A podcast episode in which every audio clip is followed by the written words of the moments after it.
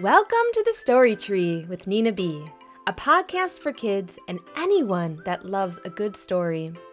This is our last episode of season one. What? Thank you, everyone, for listening. We're gathering new stories for season two and are super excited for what's to come. Thank you, listeners and patrons, for supporting us. And we hope you continue to listen in the future. Today, we have been graciously given permission by the publisher Albert Whitman and Company and author Sue Fliess to read her book Mary Had a Little Lab, copyright 2018. It's a scientific spin on the classic Mary Had a Little Lamb. This is going to be fun. um, I have a link to Sue's website on today's episode page. So if you want to check out the book and its super cool illustrations, you totally can and you totally should. So come along, follow me into your lab and past the bubbling beakers where tentacles splash in slimy cylinders and climb the ladder into our story tree. Mary Had a Little Lab by Sue Fliess. Mary had a little lab she tested and created. While other kids were at the park, she built and calculated. Inventing can be lonely, though. She rarely stopped for fun. One day she thought she'd call a friend, but couldn't think of one. Maybe I just need a pet, one fluffy, soft, and sweet to snuggle, cuddle, hold, and love, and make my life complete. She traveled to a local farm with scissors and a sack. She snipped a tiny tuft of wool, then quickly headed back. She made an apparatus with pulleys, knobs, and gears, then set the switches, pipes, and springs, and covered both her ears.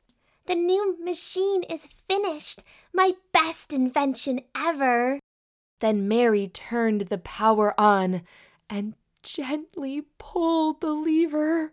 She pushed the wool into the chute and poured the mixture in, then pumped the pedals with her feet to give it all a spin. Sputter, crackle, crinkle, bang! I have a pet to keep. The brilliant budding scientist had made a woolly sheep. The sheep assisted in the lab and often helped with chores. He carried all the groceries and buffed the kitchen floors. He followed her to school one day. The teacher was impressed. He said the sheep could stay in class as Mary's special guest. The kids all rushed to see the sheep and asked if they could play. Oh, Mary, can we have one too? I'll make you some today. She led them to her little lab. Behold, the sheepinator. I simply press the button here, the woolly duplicator. But soon the duplicator jammed. The sheep dropped out in two. They filled the lab, the yard, the street. They made the evening news. The town was overrun with sheep. She'd made ten times a flock. The wool went on for miles and miles round every city block. Mary said, Let's fix this jam. They pulled until it popped then flipped the whole thing upside down until at last it stopped. They used the lab to herd the sheep by adding wheels below. Now, everywhere that Mary went, the lab was sure to go. They led the sheep to pastures, each farmer chose a few. But Mary had a new idea she wanted to pursue. The town was back to normal. The people were at peace.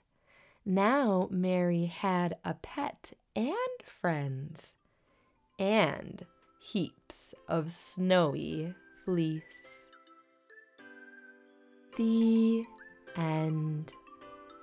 What a wonderful way to end our first season. Thank you, author Sue Fliess, for letting us read uh, both of your stories uh, as my final two episodes.